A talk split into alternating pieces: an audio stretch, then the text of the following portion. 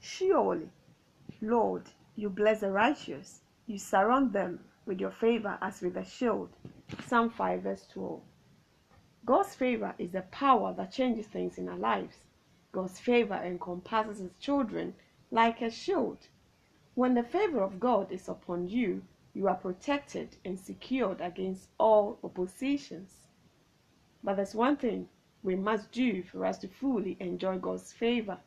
We must have faith and activate our faith wherever we find ourselves. May the favor of the Lord our God rest on us. Establish the work of our hands for us. Yes, establish the work of our hands. Psalm 90, verse 12.